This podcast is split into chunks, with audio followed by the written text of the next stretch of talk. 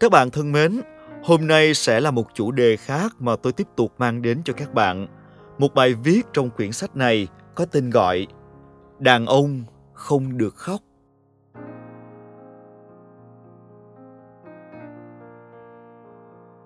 Con trai không được khóc nhè.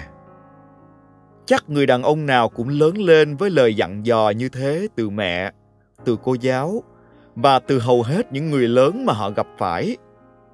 Rằng khóc lóc là ủy mị, là hèn nhát.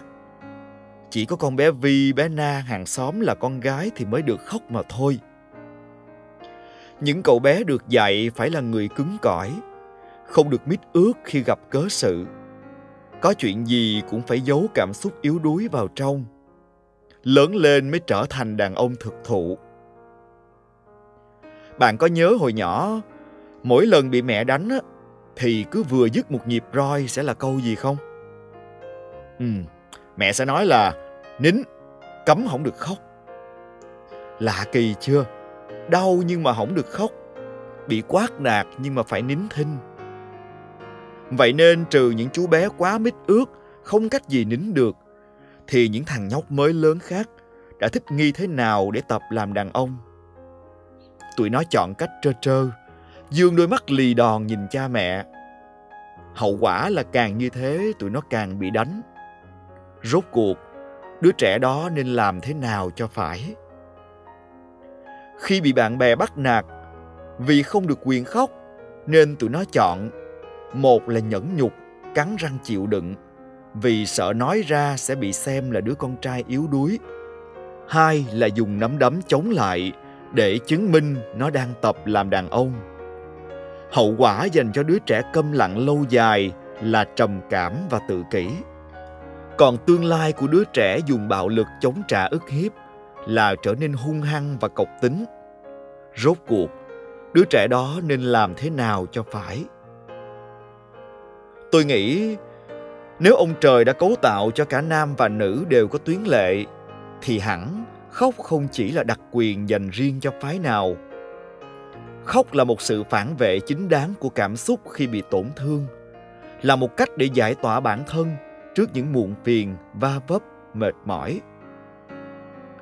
Tôi có đọc được một cụm từ chuyên ngành tâm lý, đó là tính nam độc hại, chỉ những quy kết về tính cách và biểu hiện áp đặt lên đàn ông, khiến dẫn đến những hậu quả nguy hại. Mà con trai không được khóc chính là một trong những tính nam độc hại mà tôi mới vừa kể với các bạn. Đừng nghĩ chỉ có phụ nữ thiệt thòi nên mới hô hào bình đẳng. Kỳ thực, đàn ông cũng chịu nhiều bất công nhưng lại chẳng thể lên tiếng phản đối. Chung quy lại đều quy về mấu chốt. Đàn ông chẳng ai đi khóc than. Thế này nhá, một cô gái thích mặc đồ đàn ông, người ta sẽ khen cô mạnh mẽ, cá tính. Ngược lại, một anh chàng mà thích mặc đồ unisex, người ta sẽ chê anh chàng này là bánh bèo. Phụ nữ buồn phiền tụ tập với nhau kể lể, người ta gọi là ủi an chia sẻ. Nhưng mà điều tương tự với một đám đàn ông, người ta sẽ nhìn họ giống như một đám đàn bà ngồi lê đôi mắt.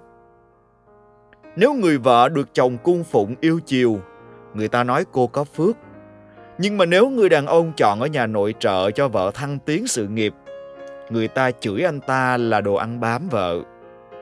Vậy đấy, đàn ông cũng bị đối xử bất công lắm chứ. Họ mệt mỏi chính là vì không được phép mệt mỏi. Nếu một đứa con trai khóc là yếu đuối, thì việc nó thích màu hồng, thích ở nhà nấu ăn, nó không thích siêu nhân, không thích coi đá banh như con trai cùng xóm, sẽ nhận được những lời miệt thị.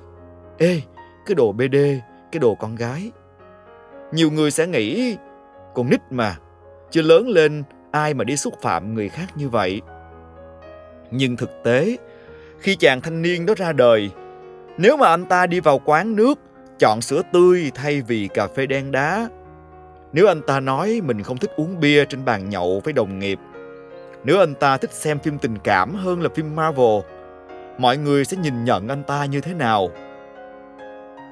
Tôi cũng tin là trong môi trường văn hóa, chẳng ai công khai dùng ngôn từ miệt thị để xúc phạm. Nhưng sau lưng họ đánh giá như thế nào thì Có lẽ tôi không cần nói thêm. Cuộc sống quả thực đã có sự tiến bộ. Tư tưởng chúng ta đều thoáng hơn. Bằng chứng là một bộ phận xã hội đã chấp nhận cộng đồng lờ giê bê tê quy plus, chấp nhận một anh chàng trong công sở áo quần sặc sỡ, điệu đà hay mít ướt. Họ gọi là hội chị em. Nhưng đó là khi anh ta thừa nhận giới tính hay khuynh hướng tính dục của mình. Còn một khi anh đã là đàn ông bình thường, anh nhất định phải tuân theo chuẩn mực mà người đời công nhận.